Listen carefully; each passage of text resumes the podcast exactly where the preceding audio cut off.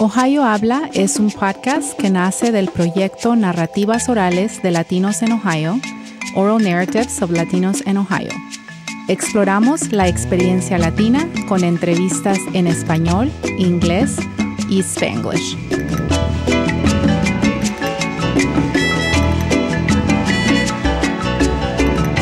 Welcome to Ohio Habla. I'm Elena Fowlis. My guest today is Dr. Felipe Hinojosa.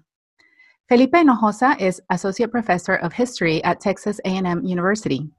He serves as the Director of Undergraduate Studies in the History Department and as Director of the Carlos Cantu Hispanic Education and Opportunity Endowment. Dr. Hinojosa's first book, Latino Mennonites, Civil Rights, Faith, and Evangelical Culture, was awarded the 2015 Americo Paredes Book Award for the Best Book in Mexican American and Latino Studies by the Center for Mexican American Studies at South Texas College. Felipe Hinojosa is the youngest of seven children, five sisters and one brother, and is the son of a preacher. He grew up in a home full of Bibles and going to church two nights a week and twice on Sundays in a home filled with the sounds of the Bee Gees and Pedro Infante, and with the smells and tastes of arroz con pollo y frijoles and tortillas de harina. I remember that, Felipe. I remember mm-hmm. growing up with that. Bienvenido a este episodio. Elena, it's great to be here. Thank you so much. Felipe, you grew up in El Valle de Texas y yo al otro lado, en Matamoros. Who knew, mm-hmm. right, that we would right. meet uh, now with social media, how, how accessible we are, right, to each other. I have I have actually met several people, uh, several uh, several other academics who who grew up in El Valle and are now in different places in the Midwest or or elsewhere. Um, in fact, just last uh, fall, uh, I was a, at an oral history conference, and uh, in in in the panel that I attended, so one of the presenters was from El Valle. I can't remember exactly. I think San Juan. Um, and then uh, some of the audience members, uh, a mix of graduate students and and and uh, junior faculty, were from El Valle de Texas, and I just um, you know, I was just surprised uh, to see so many people from sort of like a small region, right, of Texas. Um, so tell me about growing up in hot South Texas. Um, well, first of all, Elena, it's, it's really, um, you know, really great to be here and to be able to talk with you. Um, you know, I have admired your work from a distance for a long while, and especially this podcast mm-hmm. um, where you go and you tell the stories of Latinos and Latinas in the state of Ohio. Um, I have a lot of strong connections to Ohio. I can talk a little bit about that later, but um, uh, in, in, in other words, Ohio holds a very special place in my heart, and so it's a real honor for me uh, to be able to, to to talk with you today. Uh, pues qué te digo de South Texas? Um, it is, you know, I I, I uh, traveled a fair amount uh, mm-hmm. in in in my life, and I have. Um, you know, I, I left uh, South Texas. I left the Rio Grande Valley uh, mm-hmm. to go to college. Um, you know, when I was 20 years old, so back in 1997, around there. Mm-hmm. Um, and you quickly, quickly realize that South Texas and that entire border region, Matamoros and Brownsville, or Reynosa mm-hmm. and McAllen, mm-hmm. um, are very unique unique spaces. And I think for me, it was the realization that I grew up in a very sort of protected environment. In other words, um, people in positions of power uh, were Mexican American or of Mexican origin. Right. Um, you know, people crossed the border back and forth.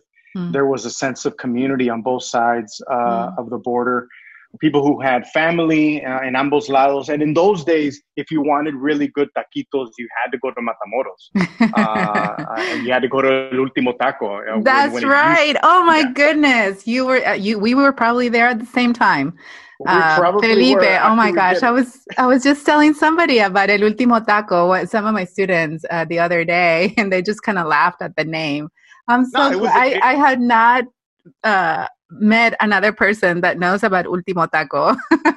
I mean, it was the place to be, right? After after the the club, after the club scene uh, mm-hmm. in the 90s. Mm-hmm. And so we'd show up uh, at El Último Taco at about two in the morning and, you know, uh, uh, get about dos órdenes. One orden was seis tacos, and she get about two because you know oh we danced to all kinds, and so right. and we were a little uh, uh, we were a little foggy, a little blurry by that hour, and so you know to, to to sober up a bit uh, before we drove back, um, and so that life and then my father as you mentioned was a preacher and so mm-hmm. we were um, dad had connections with uh, pastores uh, evangelicos mm-hmm. in matamoros um, mm-hmm. and so dad would dad and mom would go back and forth frequently or you'd have people from matamoros that would cross um, uh, i remember um, a gentleman by the name of el hermano we used to call him el hermano manuelito he used to come over on mm-hmm. sunday morning go to church with us every once in a while uh, and then we drive him and drop him off uh, in,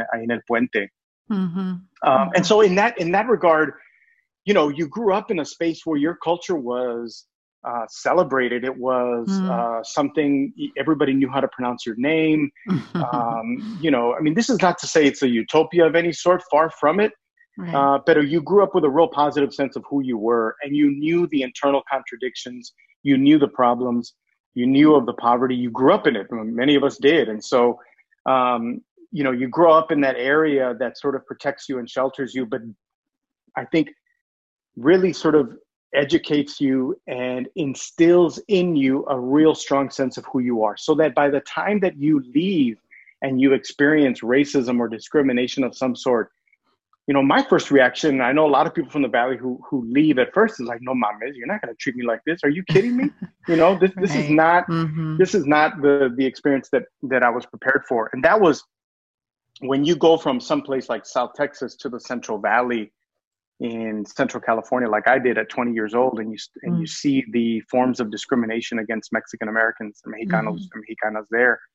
Um, you start to really value South Texas and what it what it teaches you and what the borderlands teaches you about community formation. Uh, and you know, we grew up by the beach. The beach was close by, 20 mm-hmm. minutes. Boca, we used to go to Boca Chica Beach, which was an undeveloped beach. You could park your car. Mm-hmm. Um, and then South Padre Island was nearby. And, and so it, it, it was a, it was a, uh, I think a unique time to grow up. This was before there was a concern about, you know, los carteles and all of that. Mm-hmm. And so mm-hmm. oh, yeah. going to Matamoros was it just wasn't a concern. It was just something that people did to go get a haircut. People going back to the to la farmacia, to the pharmacy right. to get something, to go eat, all of that stuff, you know. So it, it, you know, I love it. I miss home. I miss now that, that we're in quarantine.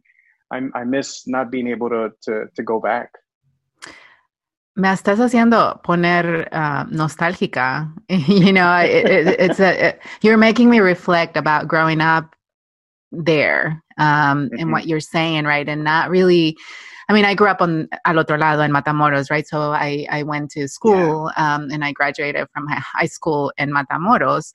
Uh, but but it was the border was fluid um, more so than it is now, and and you know people go back and forth, and you just knew, you know, that people worked, um, you know, that lived in Matamoros worked in Brownsville, um, or that lived in Brownsville worked in Matamoros, and um, and people just went back and forth, you know, daily, and it was part of their their life, and and and you have fam- familia in either side of the of the border.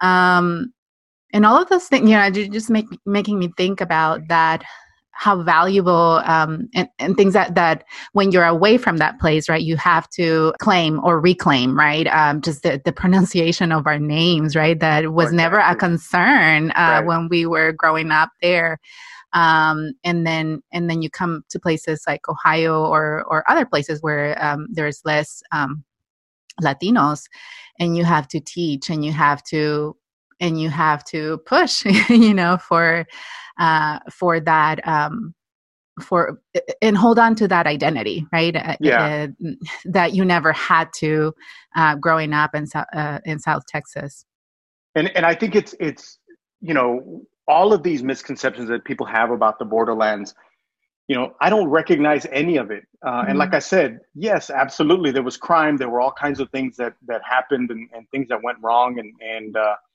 uh, and all of that and yet at the same time, um, you know, such a, a, a beautiful place. I think one of the things that I love about La Gente del Valle, uh, and this is my experience on both sides, Um, you know, mi familia es originalmente la familia de mi papá. My dad's family is originally from San Fernando, Tamaulipas, which is not mm-hmm. too far away from Matamoros.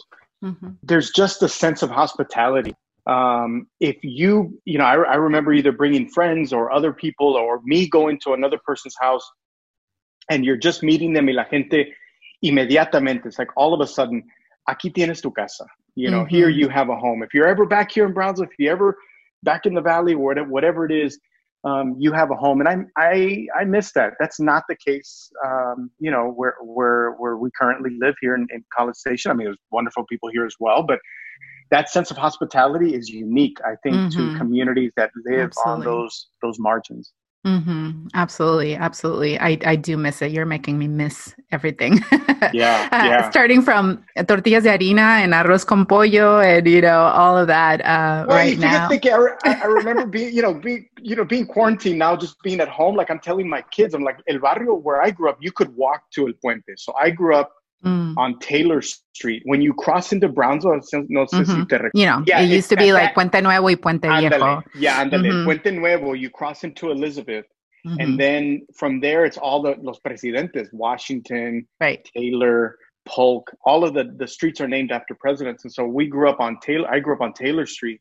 Mm. So you could you could very literally, you know, walk. And I tell my kids now that in those days tenías en el barrio tenía habían tienditas so people mm-hmm. in their homes had mm-hmm. a place mm-hmm. they they would freeze kool-aid in styrofoam cups yes. so it was like grape kool-aid or cherry kool-aid pour it in the styrofoam cup put it in a freezer y una peseta one quarter and on a hot summer day you could go it's to the best street and, ever oh exactly and tortillerias i mean you could walk to these places and now you know you live in in a neighborhood and you know you have to actually get in a car to go to a store somewhere and so Right. You know, um, when you don't have access to transportation or a way to get out, mm-hmm. uh, it helps to grow up in a place where where people are looking after each other and, then trying to make a living, trying to make a little bit of uh, extra money on the side. You know.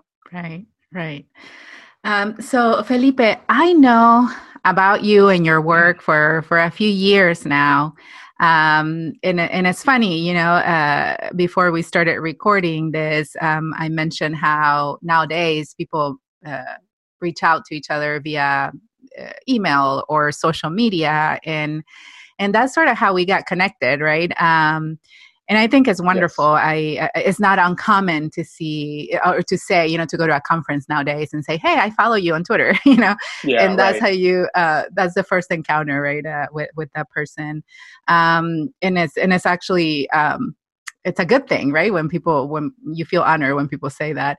Um, eh, eh, so I um, so a few years ago I read uh, your first book um, titled Latino Mennonites, and um, and I enjoy reading it for several reasons. Uh, one because the book mentions many places that I was familiar with in Texas, just like we're talking right now, you know, South Texas, and now the Midwest, right? And I and um, also because it really pioneered the, pioneered the work on religious minorities within the Latino Latina population, as opposed to um, as opposed to um, Latina and Latino Catholics, for example, when we yeah. when we when people talk about religion or Latino Latina religion, is usually um, you know there's still this idea of um, Catholics and Catholicism and and and so on, and uh, and and not only you know, and this is not just um, uh, a Protestant group that you that you are writing about is Mennonites, which a lot of people don't associate so right. associate right like latino mennonites is like a, a it's a contradicting you know pairing not supposed uh, to happen right it's not supposed to happen right um, i actually didn't know um, mennonites until i came to ohio um, right. and, right. and um, you know and so so the, the title itself uh, caught my attention and then and then reading the work you know even more informed informed uh, me of many things that I that I didn't know, and that were you know as we're talking, they were next door to me, right? Uh, growing up in in Matamoros, mm-hmm. um, so. But it also, the book also connects uh, religion with civil rights. And in the Midwest, which is also a region that hasn't had as much attention until about the last five to 10 years. Um, so tell me about the decision to do this type of work. Well, I'll tell you what, when I um, I did my PhD work in history at the University of Houston, um, and when I when I got there, I had no intention of the academic life or the tenure track job or mm. being the professor at the big university. That was not my intention going in at all. My idea was um, get a PhD and go and teach uh, in back in South Texas, maybe mm. at UT, what used to be then UT Pan American or mm-hmm. uh, South Texas College, mm-hmm. um, and and that was my that was my intention. And so when I got to graduate school, uh, the, one of the first seminars that I took in history was a, a, a class uh, titled um, "Comparative Race and Ethnicity." Uh, and I came in, you need to understand it. And I came in, this was early 2000s. I came in, I was a, uh, a Chicano nationalist to some extent, uh, you know, very much about mi raza primero and uh, mm. Chicano and Chicana politics, um, and caring about sort of the little world that we had constructed in South Texas. And um, uh, that mattered deeply to me. When I got to that class and when I walked in, I quickly learned that um, you know my perspective was quite limited, uh, not only as an ideology but in the actual historical evidence. You have uh, Mexican Americans and Latinos and Latinas that uh, were not only uh, you know organizing movements, um, you know that that were dealing with issues that had very little to do or or were not only around race and ethnicity but were also around welfare rights healthcare uh, education all of these other things. And in doing so they were building coalitions with other poor people blacks whites asian americans indigenous groups and so forth. And so i was attracted to that. Um, I, i'm not going to lie. I mean i think that really drew me in the fact that you have folks um, that we think are only talking to other mexican americans. And in fact you realize um, that you know we're we're um, we were co- uh, collaborating our, our folks were collaborating with people to build these movements and i think in really innovative kinds of ways so mm-hmm. that opened my mind i knew i, I grew up in a, i grew up in a home uh, uh, uh you know i call it uh, un hogar evangélico my father was a, uh, un pastor evangélico even though it was a mm-hmm. mennonite church my argument has always been it doesn't matter what Latino church you go into, whether it's mainline Protestant, Methodist, Presbyterian, or Baptist, or Pentecostal, or Mennonite, mm-hmm. um, that there's going to be some evangelical uh, representation and expression in there. In other words, we all pretty much look the same. We worship the same. The coritos, the kinds of mm-hmm. hymns that we sing are very similar. The mm-hmm. message is very similar. Um, and yes, you do have much more expressionistic uh, ways of worship that some groups have. Some mainline Protestants tend to be more reserved and so forth. But for the most part, I can go to a Latino church and fit right in. It doesn't mm-hmm. have to be Mennonite. So I grew up in that church. But when you're, but because we were in a Mennonite church, we were also una iglesia that stressed um, uh, el servicio al, al, prójimo, service to our neighbor. Mm-hmm. And so we were a church that was very involved in the community. We had a gymnasium where community kids would come and play basketball. In the late 80s, we were a sanctuary church. And so folks from Central America were finding uh, mm-hmm. refuge in, in our church gymnasium. Um, and we had a lot of people del norte, Americanos from the Midwest, Ohio, Indiana, Iowa, mm. that would come down um, and would volunteer in our schools. They would become nurses. And these were really una gente con un corazón de servir. They had a this sort of heart of service. Mm-hmm. Uh, they had their problems. They were not, uh, you know, uh, perfect, pero uh, they, they came with their paternalistic views and all of that about who we were as a people. Mm-hmm. Pero este, you know, so all of that comes together in this one seminar at the University of Houston where I'm like, um, you know, in in in thinking about the kind of church that I grew up in, and then my father, as a minister in the Mennonite Church, he had always been involved in like these national sorts of meetings. So we grew up taking trips to Iowa, you know, Ohio, lo que sea, and Dad would always meet all of these people from different parts of the country. And so I grew up in a home where you'd have African American Mennonites coming to visit us in Brownsville, Puerto Rican Mennonites, I mean, it was like a rainbow coalition that you saw building that dad was a part of to a limited extent because dad was much more focused on issues in Brownsville uh, right. and in the valley. So I had all of that in my head, and I knew that at that point, if I didn't write that story about Latinos in the Mennonite Church and the way that they built coalitions with African Americans and with Puerto mm-hmm. Ricans mm-hmm. and progressive whites that I didn't know who was going to do it. And I thought, why not? Let me just do it. I knew that that wasn't going to get me a job. Like, you know what I mean? Like, like you said at the beginning, who writes about Latino Mennonites? I mean, it wasn't something that I'm like, if I write this book, this is going to be a game changer. You know what I mean? Like, it, it wasn't any of that. It was a, it was my love letter to the church. It was my mm. love letter to the people that shaped mm. me, the people that influenced me, and I wanted to do it. And um, I did, and it worked out. It hmm. for whatever reason, it worked out, and here I am. But it did work. yeah, it did, it it did, did work did. in and, so many ways. I mean, I, I I love the book, Felipe. I love the book. Thank you. Mm-hmm. And I think I think part of it was that I wanted to make sure that when I told this story, that it was a story of these Mexican Americans from Mathis, Texas, uh, Pueblito near Corpus Christi, just south of San Antonio, and how they collaborated with Puerto Ricans from East Harlem and how they met African Americans from St. Louis. Mm-hmm. Um, and I, I wanted to really sort of blow up this idea that these politics and how they work um, in ways that reach beyond our immediate uh, communities. And I think mm-hmm. religion has has a way of facilitating those kinds of politics. And we don't talk enough about that, right? Because um, what we see in the media is is is.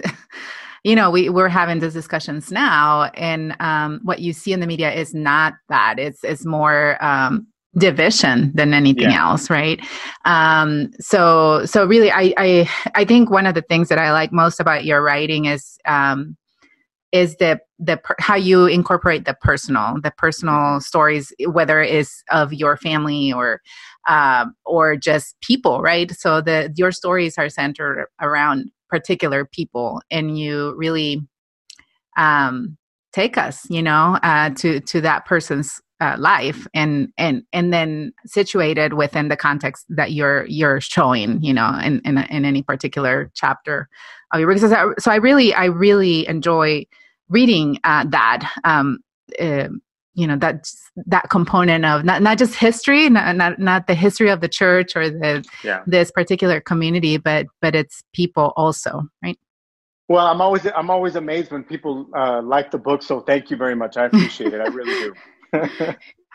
Um, so uh, so like you, you mentioned right uh, there is a connection uh, with with family history uh, i mean yeah. or you were inspired right uh, to write or to to look into this maybe more deeply and commit to writing a whole book about it right. Uh, based on that family history tell me about what you learned um, from this journey i mean it has to be something special, right? Uh, devoting this time, but also honoring that family history that you include in the book. That's a great question. I, I hmm. and it's a real spiritual one for me, and I'll tell you why. Um, I was not uh, expecting to um, to find a lot of the, the, the protagonists or the characters in my book the way that I did uh, because it was amazing to me. Some of these folks hadn't. Uh, my dad hadn't heard from them in 20 years or 30 or 40 years. Um, and they had not, a lot of them, actually, most of the people that I write about are no longer uh, in the Mennonite church or consider themselves Mennonites. They left mm-hmm. out of mm-hmm. frustration. And so to be able to find these folks and to sit down with them um, and and then I tell you, I, you know, the first thing that that they would tell me is like, mijo, and they would call me mijo, you know, because mm-hmm. uh, a mm-hmm. lot of them remember me as a kid. Uh, some of them remember seeing me at church conferences, and, and they knew who my dad was. But they were they were like, mijo, I never thought that anybody would ever come and ask me about my story. Mm. I never thought that anybody would care about what I did back in those days, and mm. so um, it Oops. it was something that was really, I think, a powerful thing for me um, to to hear, and it, I think, gave me, I think, this huge sense of responsibility in terms of what I owed these folks mm. to tell their story that, you know, was not being written about by Mennonite historians or anybody, uh, you know, mm. at, at, all. And so to be able to find them and to tell their story, and it was amazing because I would sit with them to do an oral history, mm-hmm. and I would have to go through about an hour or two beforehand of them telling me you know, um, their story outside of the church. They're like, mijo, you need to know, ya no voy a la iglesia, I don't really go to church much.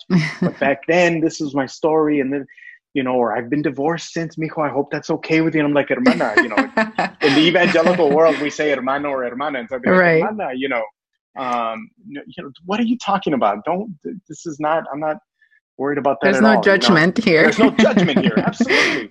So, and I, I remember, I mean, the, as, as, a young historian trying to learn what I'm my craft, right? What I'm doing here mm. to be able to sit with um, you know Puerto Ricans in, in, you know on the island in Puerto Rico and to be able to to hear their stories of growing up and uh, being born on the island and then immigrating or migrating to uh, East Harlem or the Bronx mm. and them telling me their their stories. Nunca me olvido. And then I I remember sitting with Neftali Torres and Gracie Torres in, in Puerto Rico. Um, and we were in on, on their, uh, uh, right outside of their little home and you know, on their farm. And I told, I, like I tell everybody, I'm going to start the recorder, you know, all the sort of oral history things mm-hmm. you need mm-hmm. to take care of right before. And I said, at any point, if you, you know, uh, want me to put hit the pause button because you don't want it to be on on the record, please just let me know. So the first thing that I asked them, this this was a couple that was pretty prominent in the movement that I write about. And one of the first questions that I asked was, why was this an all male group? Why were women not invited? Mm-hmm. Um, and Gracie Torres immediately leans over to me and, and points to the recorder for me to turn it off. So mm-hmm. I hit the pause button and she looks straight into my eyes. She says, No nos invitaron. The men mm-hmm. never invited us to be a part of this movement. And Neftali looked at her Mm-hmm. like he had never heard that before. He had always thought that they didn't want to be a part of it or that they had other things going on or that they wanted uh, their own sort of women's movement and uh, separate from from uh, from what the men were doing.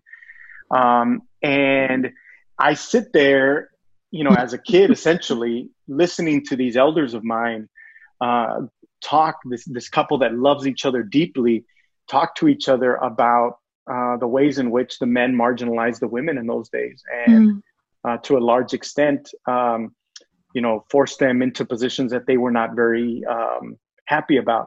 The beautiful thing is that none of the women put up with it. They all fought back and they all organized their own thing. I mean, and that was a brilliant thing. And so, in every case that I that I had in meeting people, um, it was a real education for me to to be able to sit there and just hear their stories uh, and again, me daban un abrazo después. I'm still mm-hmm. in contact with many of them. Mm-hmm. Uh, they always have projects for me that they want me to do, um, you know. But they, I'm I'm always, um, you know, it's an honor. It is, it, es un honor para mí to be able to sort of um, hear from them that that um, that they felt valued for that little moment in their life, you know, ten years or whatever that I write about, that nobody seemed to care about, and that they went through so much pain it means the world to me that I was able to mm-hmm. write about that and put it into the world. And I tell them every time, nobody will ever ever be able to ignore you uh, and what you contributed to to the church ever again. And not just the Mennonite Church. I'm talking religion in the United States in general. Mm-hmm. Absolutely. Thank you for sharing a, that. I mean, that's it, yeah. Uh, go ahead. No, I was just going to say. I mean, it's just a.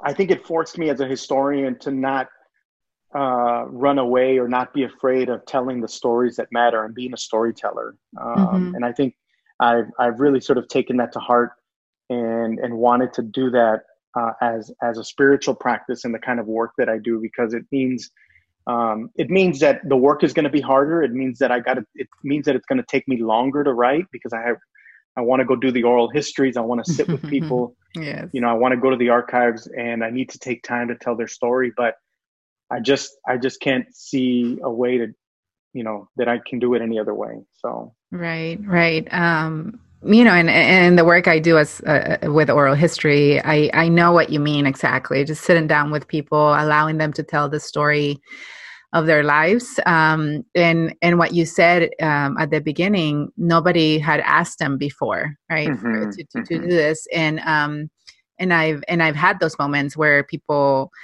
first of all, they don't think that they have anything to say that's exactly. of value. and I'm like, exactly. wait a minute, of course it is, you know? Um, and so they to and for us to witness that um, on people but then to give them the opportunity and in them feeling valuable valuable and empowered through that um, through that encounter and and um, and that connection um, to me it always feeds my soul for sure. Yeah. Yeah. Yeah to to sit with people. So i i understand. It, um, it was a when i when i was choosing this project i remember going to my dissertation committee at the university of houston and i remember one of my professors was luis alvarez who's now at uh, san diego. And i remember asking him i said luis i'm gonna i'm about to embark on a dissertation project of a tiny little group of a minority within another religious minority.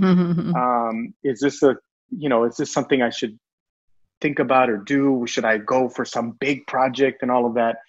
And i he, luis gave me some great advice. I mean he said look um, in terms of thinking about how large the group was there were very few mexican americans that actually sported the zoot suit in the 1940s mm. in los angeles mm-hmm. uh, that style but what has mattered and what has made that fashion movement and that group of young people in Los Angeles at that time was the ways in which they were resisting larger sort of ideas about American identity and citizenship.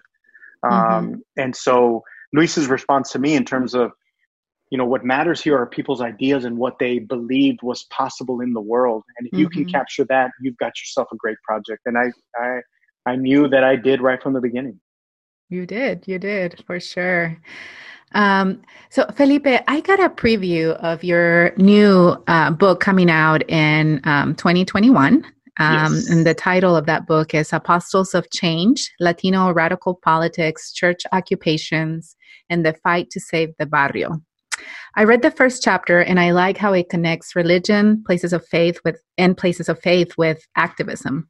Uh, some of us know that many churches are um, at the core progressive and radical in their work for social justice, although we don't always get this. Um, you know, uh, people don't always know this about um, some of our churches. Um, and you're documenting this history um, and the relationship between groups like the Young Lords organization and faith leaders.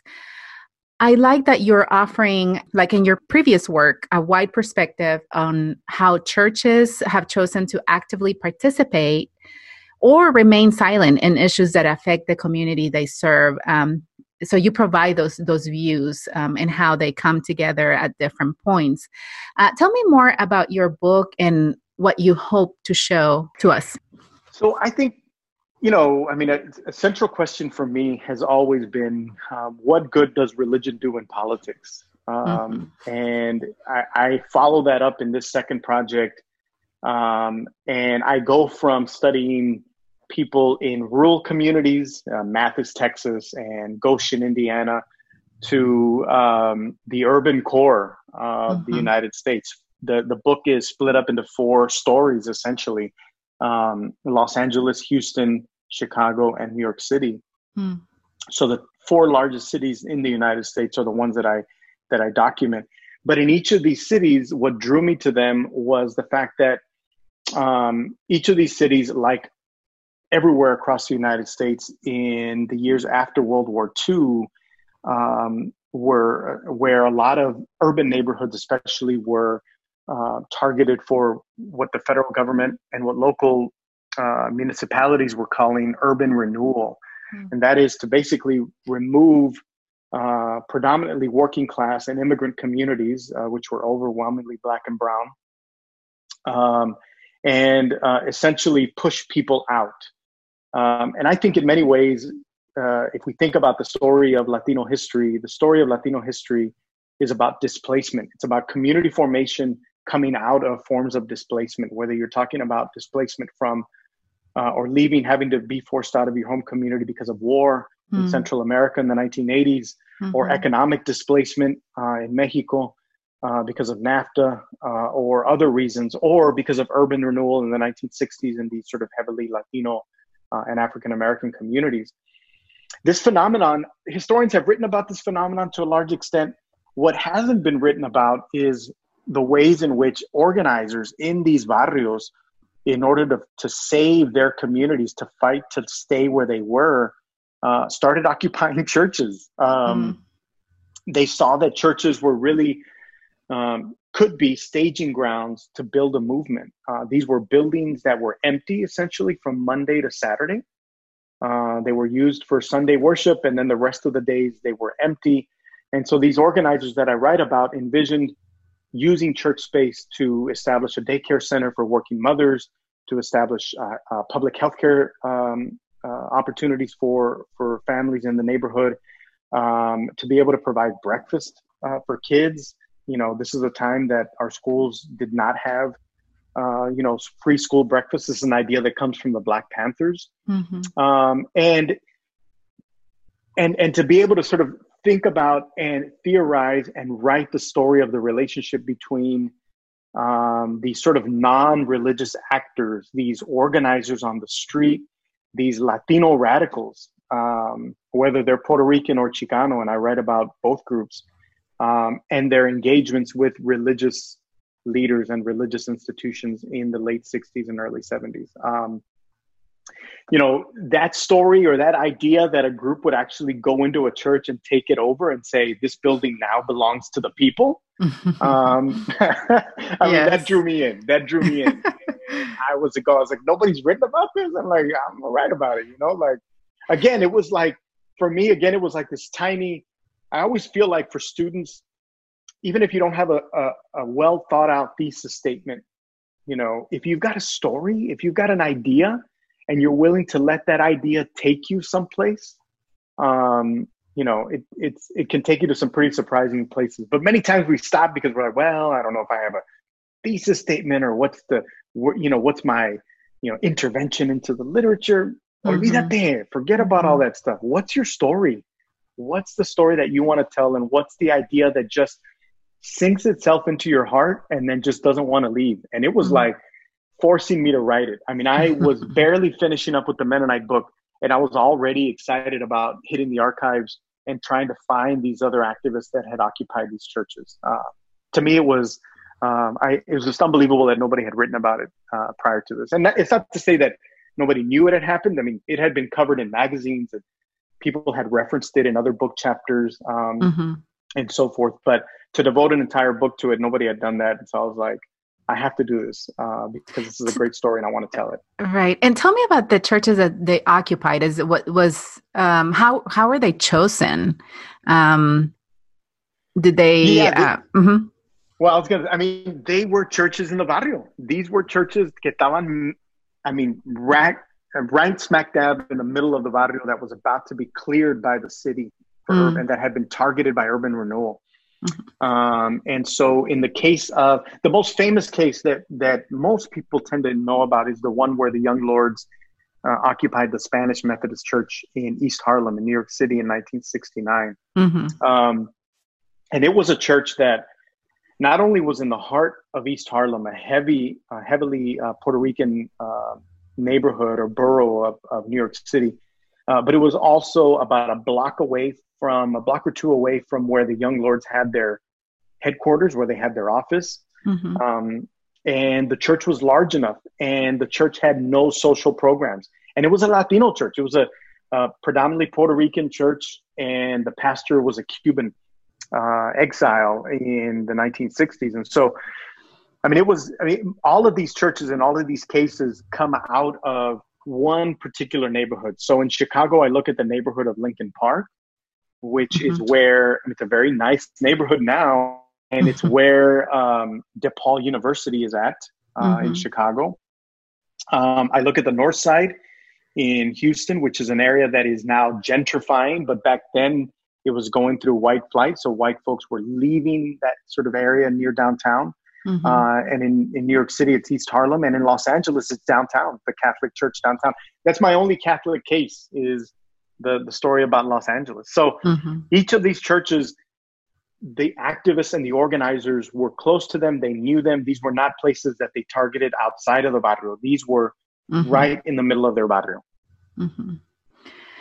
Yeah, uh, so it just makes me think whether um, they occupy these churches because, uh, well, not only because of where they were located, um, but also because maybe they were not doing enough for the community. Yeah, right. Exactly. uh, exactly. Yes. Yeah. Mm-hmm. Mm-hmm. So yeah, in a way, a it's it. like, okay, well, you're not doing much, so here we're gonna take care of it, right? Exactly. Yeah, I think I think had the church has been doing something, I think they would have been much more. And actually, there were in New York City and in other places, there were other churches that were active in social ministries that they had. A lot of Catholic churches were already already doing that. There were even a lot of mainline Protestant churches that were doing some of that work. But the churches in these barrios were mm-hmm. not. Mm-hmm. And um, yeah, it's it was just interesting to me the politics that emerge out of there and and everything that i had read up to then historians and other scholars had written about it but they had said oh yeah the young lords or católicos por la raza they disrupted this or they did this but nothing came of it and you know you move mm-hmm. on and you write about something else and i'm like i wonder if that's true you know mm-hmm. and so i put mm-hmm. my little detective hat on and I went to go find these folks. well, great, great. I'm glad. I, I, I, look forward to reading the rest of the book. Maybe I'll maybe I'll do another book review. okay, great. when it comes out, when it that. comes Absolutely. out. Yes, no. Um, so Felipe, aside from being an incredible writer uh, and researcher. Tell me about your work as an advocate for Latino, Latina, Latinx students at your university. Um, tell me what you do. And you told me too that um, you were making uh, cooking videos for for for the students uh, and and posting them. Uh, so just tell me. I mean, it sounds so fun, and I, and and you gave me an idea to do this for for the fall semester. Uh, but tell me about the work that you do with students and how important. I mean, I, I and so I think you just um, recently uh, posted something about the first uh, Latinx graduation. Yeah. Um, that was just last year, and this is Texas, right? Um, right. And to me, it was right. wonderful to see that, but it is also troubling that it was yes. only in 2019 that this happened for the first right. time. Um, so tell me about this. So I, so again, when I when I got to Texas A&M, uh, straight out of graduate school. Again, it wasn't anything that I expected. And, you know, once I got to campus, I knew right away what my mission was. I had to publish to get tenure. You know, that was clear. Mm-hmm. But I also knew that I wasn't just there for that, um, that I wasn't going to let the research university dictate, um, you know, where I was going to invest all of my time. Uh, as important as that is, and I did it, I got it done and I got tenure, uh, gracias a Dios, and all of that. But for me, I would never have gotten to the place, um, and, and I'm sure this is the case for you and others of us that came from South Texas and from Northern Mexico and that borderlands region, that we had people along the way that cared enough to reach out and to say, I see something in you. Um, I think you can really do great things. Let me give you a chance. Hmm. Um, and I just don't, I, I just don't make it. I just don't get to where I got to. And so as soon as I got there, for me, it was about, uh, you know, making myself available to students and collaborating with them in any way that I could. I had some really great professors at the University of Houston that modeled for me a type of student professor relationship that um, maintained a level of professionalism along with the with a side of mentorship with it. Um, and that was really powerful for me because, you know, in, in many cases for, um, uh, especially for uh, first generation students, to be able to talk to a professor is an intimidating thing. Mm-hmm. Uh, to be able to go into their office and ask a question, I, I, I, think some some of our faculty are very clued in. They they realize this and they're sympathetic. Um, but a lot of times you have faculty that are clueless. Mm-hmm. And so for me, I got involved almost immediately with students on campus, and I did it by saying, "Okay, I want to bring events to Texas A&M. If we don't have a Latino or Latina uh, studies program, then I'm going to start bringing speakers here." And we did. We mm-hmm. brought Maylei Blackwell, who wrote Chicana Power. Uh, we brought the director and the producers of Latino Americans, the PBS documentary. Mm-hmm. Yeah. We did all of these things to bring an awareness to students. And it was through that, it was through students hearing about all the great work that other scholars and you know documentarians were producing that got them thinking we have to do something here at A&M. And so that's been my my passion is to just join with students and encourage them and talk to them, uh, have them come into my office and you know the mm-hmm. first thing is not you know about the assignment the first thing is always cómo estás cómo está la familia how's everything right. you doing all right right you know and, and every time students tell me that they're stressed I'm never surprised. I'm like, look, if you weren't stressed, I'd be wondering what's going on. Like we're all, you know what I mean? Like you're in the middle of a semester. Mm-hmm. There's a lot going on. We're all stressed, but we're here to help each other. And I think a big part of it is when you and, and this was people that encouraged me, la gente que me animaba a mí were people that always had high expectations of me. It was always people that said, I know you can do this. That's why I'm giving you this challenge. I know you can write this paper. I know you can lead this meeting or this uh, project, whatever it is. And that has carried with me now where when I teach my Latino studies class or you know whatever it is that I'm teaching, the expectations are high. That means you better, you know, mm-hmm. proofread that paper that you turn in. That means that you better come to class on time. That means that my expectations of you being excellent uh, in this class are are uh, are supremely high, and it's not it's not out of a sense that I want you to be perfect all the time. It's because I believe you can do it.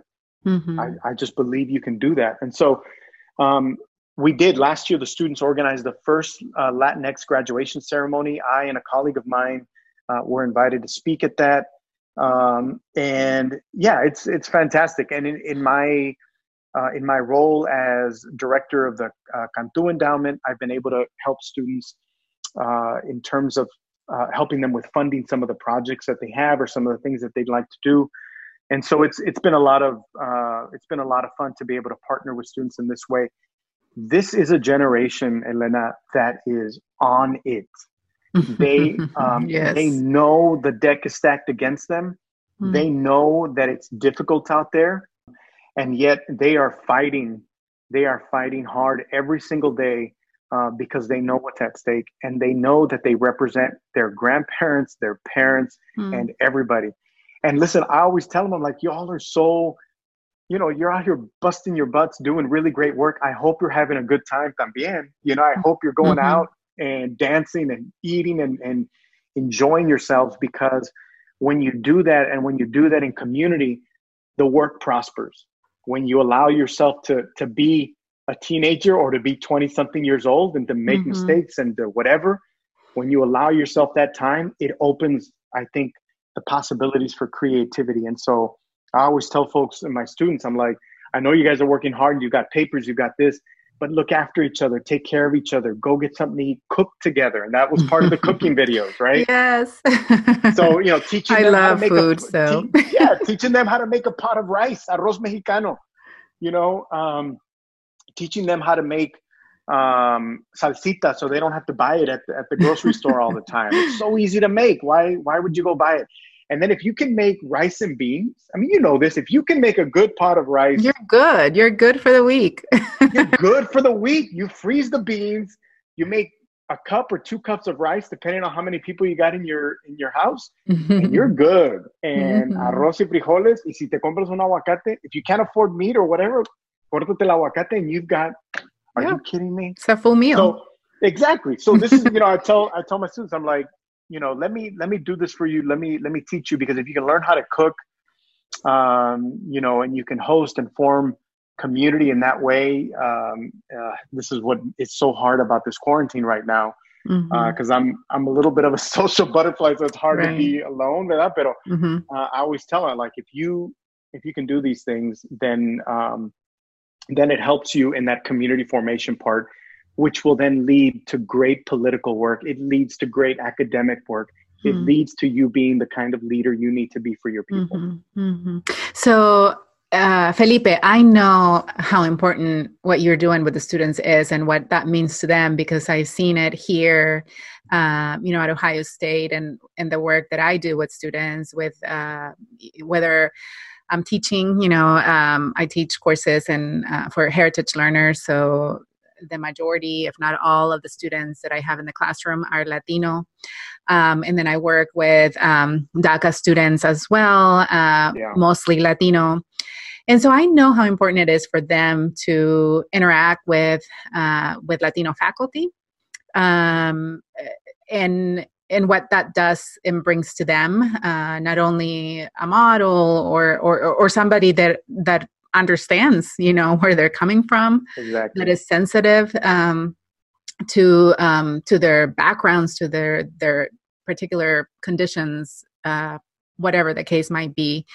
Um, but what does it do, what does it do for you to be oh. in contact with the students?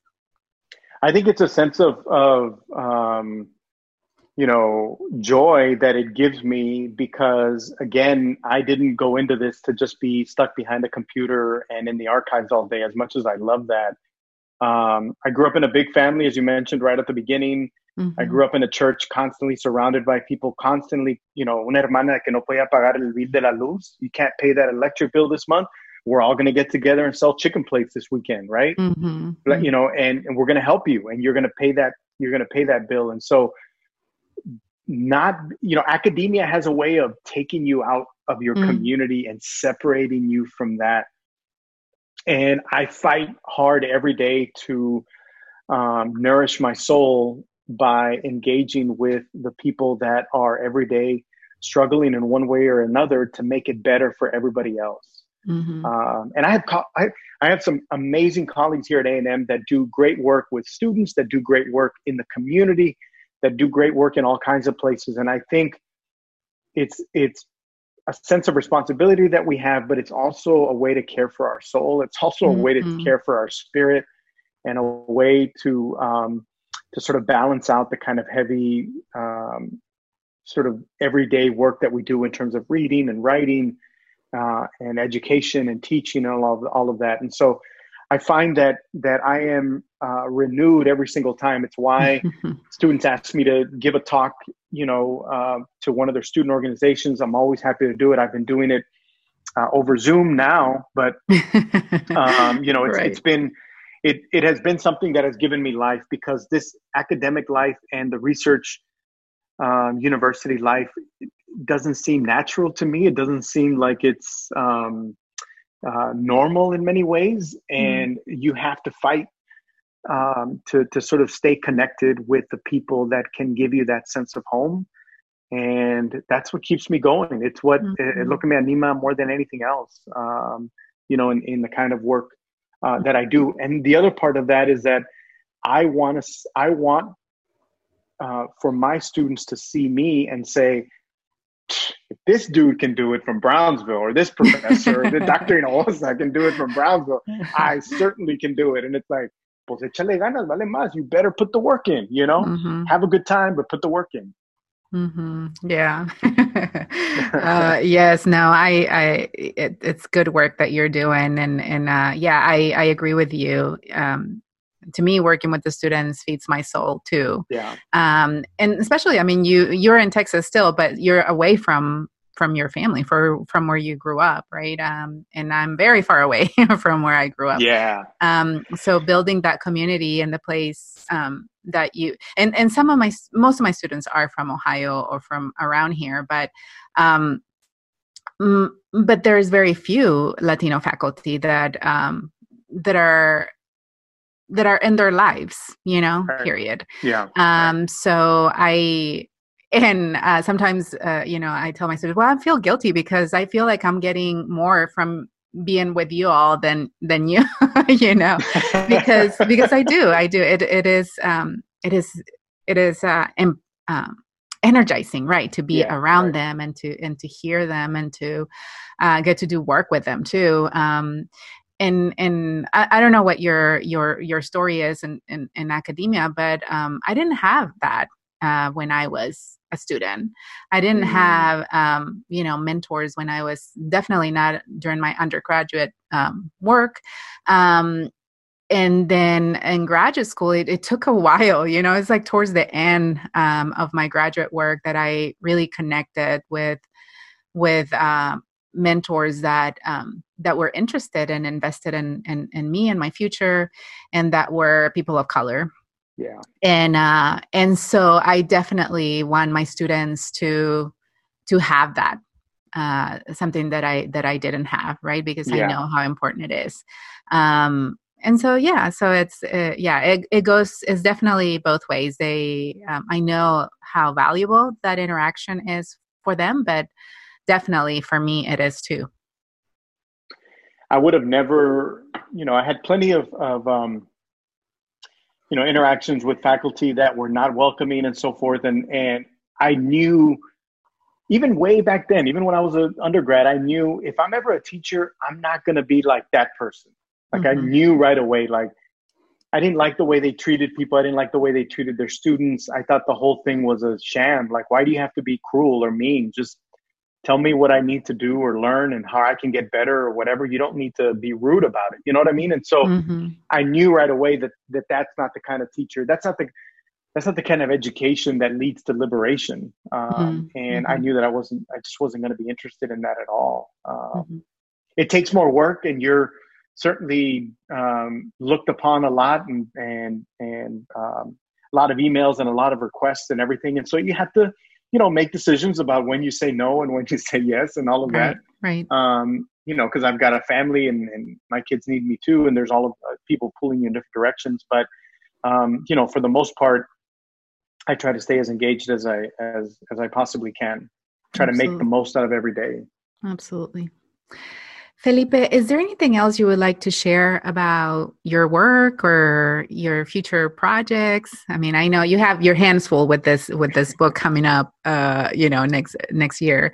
Um, anything else you want to share? Well, no, I just really appreciate this opportunity to talk, and and and I appreciate you um, asking me about uh, the forthcoming book, and I'm excited about it. Uh, I think it takes me in a whole different uh, direction in terms of what I did, um, you know, uh, writing about Latinos in the Mennonite Church, and so I'm I'm excited about what's going to come of that mm-hmm. and the mm-hmm. future projects that that'll come. It's always great to follow the fantastic work that you're doing, documenting you. the stories of, of people in Ohio because uh, there's a lot of Tejanos and Tejanas up there. I know. So you're doing great work just documenting all of that, and it's always fantastic to watch. Um, you know the good stuff you're doing and putting out there through social media and all that. And so it, mm-hmm. uh, I'm always inspired by somebody like you that is doing that work and others because it, it, it really sort of highlights, hey, each in our own corners are doing what we can to tell this larger narrative, this story of Latinas and Latinos in the United States, and and uh, uh, I'm great that I'm I'm honored to be sharing this time uh, on this earth with you to be able to do this work. So it's great. Thank you, Felipe. Gracias por esta conversación. Thank you. A todos, gracias por escucharnos y recuerden seguirnos en Facebook y de compartir este podcast con otros. Hasta la próxima.